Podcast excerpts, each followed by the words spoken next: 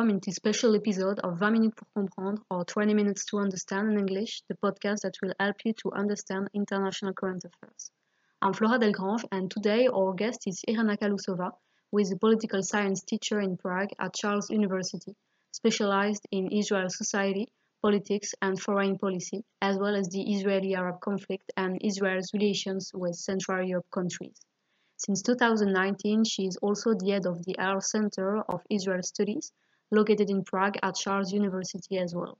Consequently, this episode will be about Israel's domestic politics and will be followed by a second episode on Israel's foreign policy and place in the world.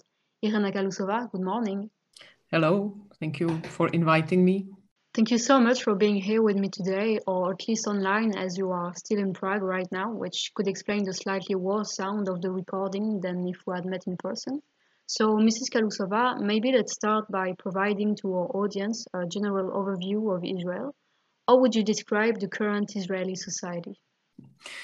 Well, it's a little bit difficult to describe the Israeli society in one sentence, uh, but I would definitely say that it's very dynamic and it's a very divided society. It's a society which is struggling a lot, uh, but at the same time, it's a society which uh, where you can feel a lot of uh, energy, a lot of enthusiasm, and uh, willingness to actually find solutions of the problem, which I find fascinating about the uh, Israeli society.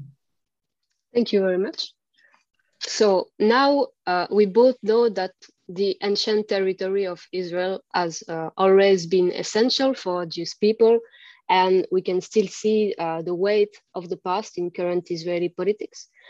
Could you explain to our audience the importance it carries today in Israeli politics? Hmm. Yeah, and I will link it a little bit to your to your first question, which I maybe did not answer fully.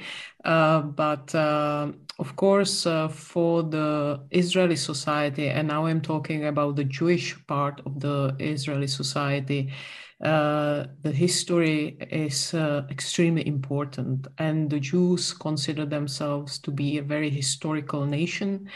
And basically, it doesn't matter if you are a secular Jew or if you are a religious Jew.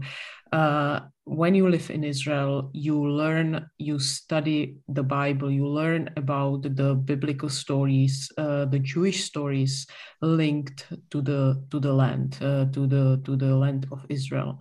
So really, the the past is very much present, I would say, in Israel, and it's uh, basically impossible to divide uh, between the Jewish identity, Israeli Jewish identity, um, Israeli Jewish nationalism. So it's so linked, uh, interlinked, that you really cannot uh, divide uh, the two. So, uh, so indeed, I mean, uh, today's Israel is very much aware of the past, and uh, today's Israelis, as I say, they they really uh, consider to some extent is today's Israel to be a continuation of the ancient Israel. And you see it uh, in, in many symbols. For example, menorah, which is the official symbol of the state of Israel, of course, is a historical symbol. Shekel, the currency in Israel, it's also a very historical. It uh, was used already during the time of uh, the ancient Israel. So you can see it in, in on this symbolic level as well. Thank you very much. Regarding the recent legislative elections in Israel, what does the end of Netanyahu's leadership and the election of a new government formed uh, last June and led by Naftali Bennett mean for Israel? Well, uh, I think it means a lot because uh, Netanyahu was in power as a prime minister for for uh, 12 years, and it's really a long time. I think it's a it's too long time for one politician to be in such a powerful position, and I think that uh, especially and at the end of his uh, career as a prime minister, uh, Netanyahu, uh, in his attempt to stay in power, uh, started to promote policies which uh, I think uh, were not healthy, were actually very detrimental and problematic. And he tried to weaken Israeli democracy. He uh, actually, instead of trying to cross uh, the bridges or, or to try to make the gaps um, uh, in the Israeli society smaller, he actually contributed to the divisions in the Israeli society. And now I'm talking about the divisions uh, or disagreements between the Jews and the Arabs, uh, but also within the Jewish uh, uh, Israeli society between the left and the right and religious and non-religious uh, people. So I think really at the end of the day, um, the new government brings, I think, hope uh, even though it's a quite uh, problematic uh, coalition because of course uh, you have the political forces from the left from the right secular religious but maybe actually it can be good for Israel because it reflects the Israeli society. Israeli society, as I said in the beginning, it's a very diverse society. It's not just right wing, it's definitely not uh, left wing, it's not just secular or just religion. So uh, the fact that actually this government is so diverse and it, uh, you know, the, the Prime Minister Bennett needs to negotiate every little thing with all his partners actually can be good for the Israeli society because this is democracy. This is uh, what Israel needs, not uh, almost authoritarian leadership by one man who was in such a strong position uh, for a long time that he could really afford it to become almost i'm a little bit exaggerating here but almost uh, you know uh, authoritarian politician because simply he had the support uh, in the knesset uh, and his uh, coalition was uh, pretty pretty strong. And the second point. I think important for the Israeli society is the fact that after many, many years in power, the ultra religious, uh, ultra Orthodox parties did not make it to the coalition. And as much as I'm preaching here inclusion, and I think that everybody should be included, uh, I think that for too many years, ultra Orthodox Jews had too much power. And uh, basically, they were very close to the source of money. And uh, again, it was not healthy for both the Israeli society as such, because they felt that uh, uh, the ultra Orthodox community is uh, getting money unfairly and is having too much power. And maybe it's good for the ultra orthodox uh, uh, community as well because being uh, you know outside of government uh, maybe uh, you know there will also be some changes in the society as such because the leadership the political leadership of the ultra orthodox community I think, is not representing it well or has not been representing it well. So uh, I'm quite optimistic about that. And I am also very optimistic or happy to see finally uh, Israeli Arabs uh, or Palestinians living in Israel being uh, represented or being heard a little bit more than in the past. And I hope that this will also help uh, the, the Israeli society to really to heal some wounds, uh, especially uh, from the last conflict a few weeks ago when we saw um, this huge tension and violence uh, within the Israeli society between the Arabs and the Jews. Okay, thank you very much. Regarding these explanations, how would you explain uh, the shift from left wing politics at the creation of Israel towards uh, more right wing uh, politics and government. And today, uh, that we are somehow back to uh, a more diverse government and with the left wing uh, parties. How can we explain this today? Hmm. So I'll start with the first part of the question. Uh, how come that Israel has shifted so much from the left to the right? Well, there are at least two explanations. First, um, the Israeli society has changed. And if uh, in the first uh, 20, 30 years it was the Ashkenazi Jews, very often secular Jews who came from uh, Central uh, Eastern Europe and from Western Europe, dominated the Israeli politics, Israeli economy, and uh, basically were the most uh, powerful uh, part of the Israeli society. This has changed, and now we can see that, or now since the 70s, 80s, uh, we can see that the Mizrahi Jews, uh, the Jews uh, coming originally from the Arab countries and from North Africa, uh, became uh, more uh, visible, uh, more involved in politics, and uh, they started to vote against these leftist secular elites represented by the Labour Party. And instead, they started to vote for the Likud, which the truth is it's also actually a, a party established by the Ashkenazi uh, secular uh, elites, but uh, right-wing elites and simply they chose it as a as a uh, you know kind of protest vote against the Labor Party because uh, in their eyes this was the uh, the party of uh, the Ashkenazi Jews, Ashkenazi elites.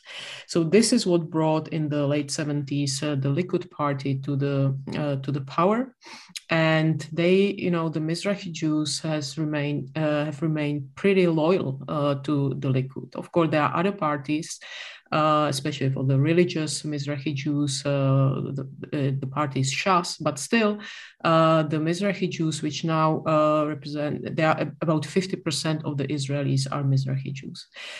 Then uh, we have to also uh, consider the arrival of the Jews from the Soviet, from the for, former Soviet Union, and these people also tend to vote right rather than left, because they left, uh, you know, the the communist country, and they were not uh, big fans of uh, you know, left-leaning politics. Let's put it this way, and also from the security point of view they were much more hawkish, or they still are much more hawkish than uh, the Jews who came to Palestine, Israel, uh, in the 40s, 50s, 60s.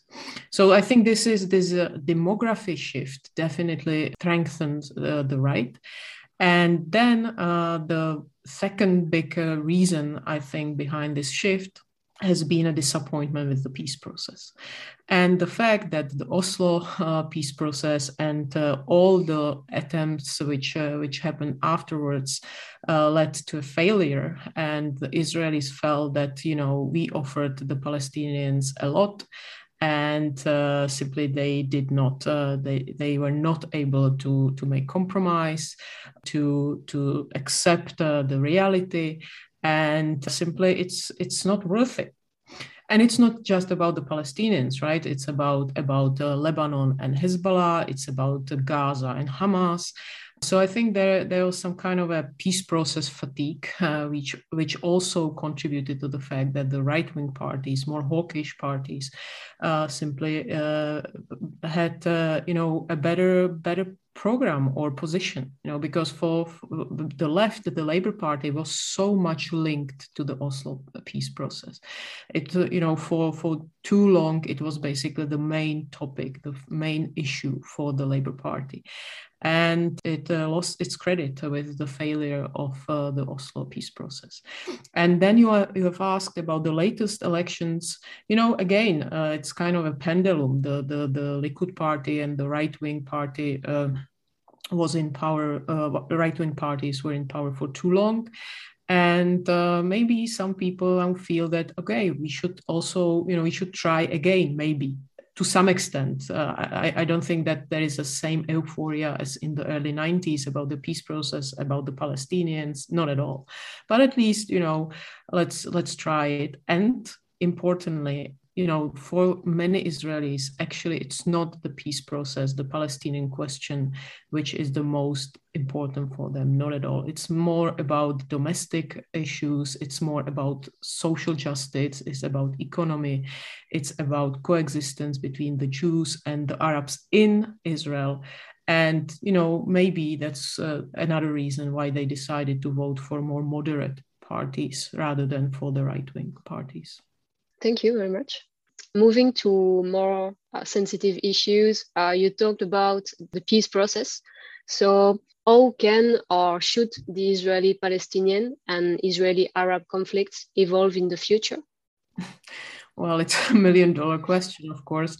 It should be it should be probably divided to two questions. Uh, I think one is uh, easier to answer, and this is the question of the Israeli Arab uh, conflict, because I think it's really not a conflict anymore. And we see you know a gradual improvement of uh, the relations with many countries in the region including the countries with which for many years were not enemies but at least you know were definitely not uh, well not showing any goodwill uh, or uh, you know willingness to actually open diplomatic relations with Israel and so on so the fact that uh, you know in the last couple of months uh, there was uh, there were diplomatic agreements with the Gulf countries, and uh, we, it's now very it's not a secret anymore that Israel and Saudi Arabia are closely cooperating on many issues.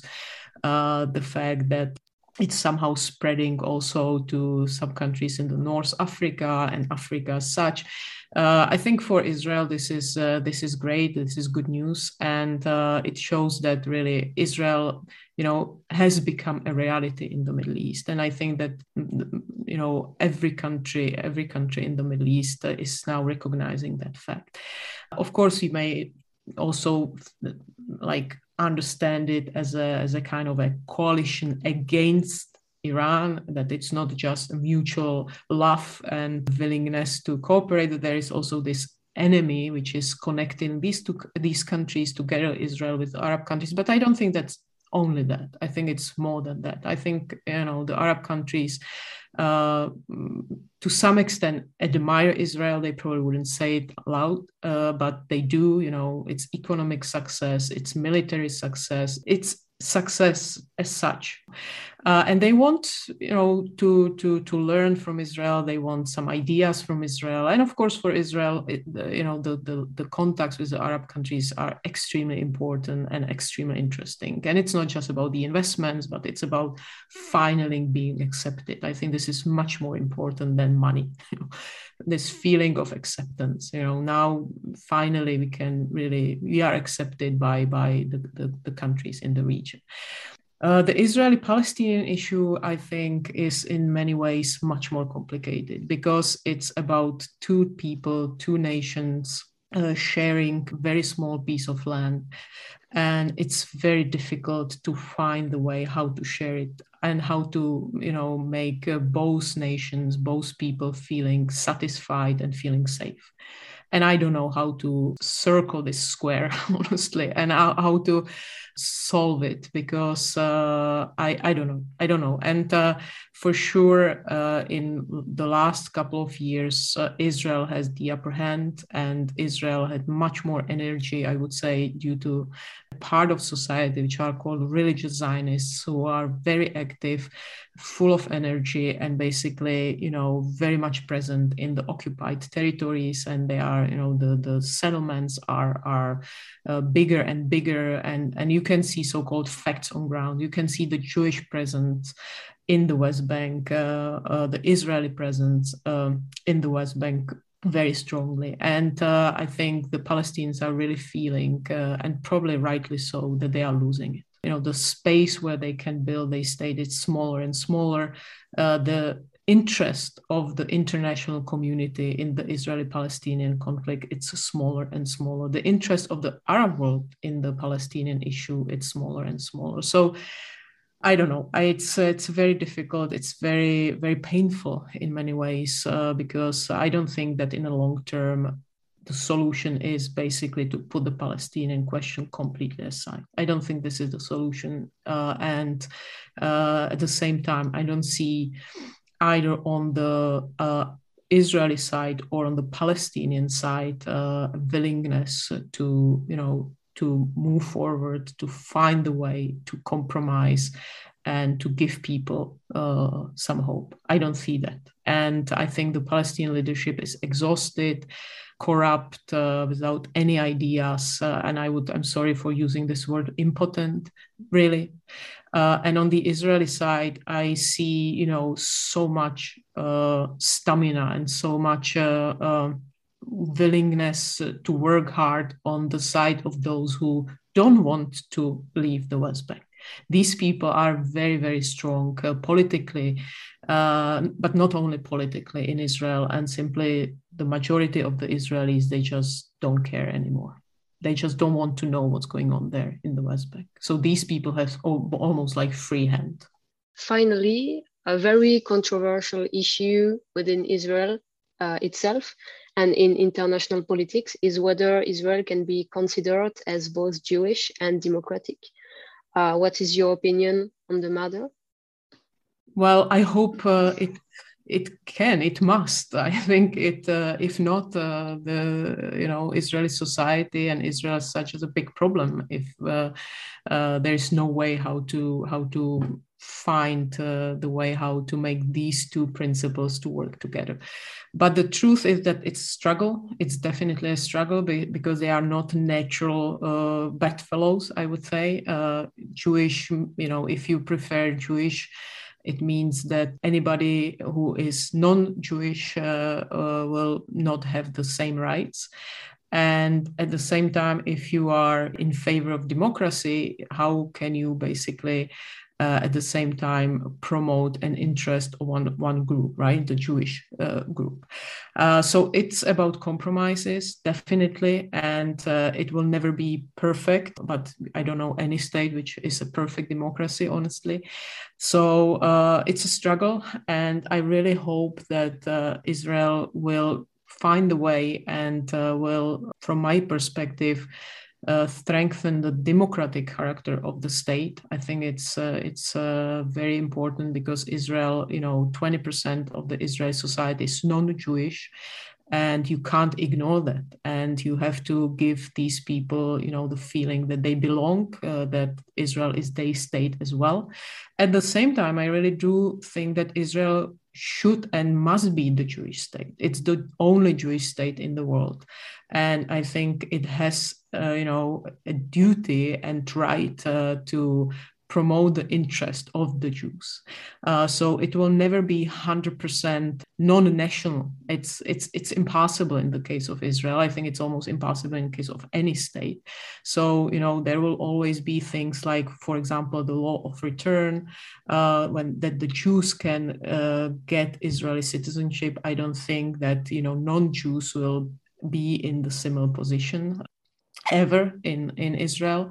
But uh, yeah, I think it's uh, it's simply important to talk about it, to to really uh, think about it, and to to make it work for both uh, non-Jewish and the Jewish population in Israel. And it's not easy. It's really not easy, and it will never be easy. But uh, you know, I'm always getting nervous when uh, there is a voice which is, uh, you know, too much promoting the Jewish character of the state at the expense of the democratic character of the state. Thank you. Thank you very much, Irena Kalhousova, for these interesting uh, explanations about uh, Israel domestic politics and society. We will be back next week for a second episode on Israel foreign policy and its place in the current international affairs.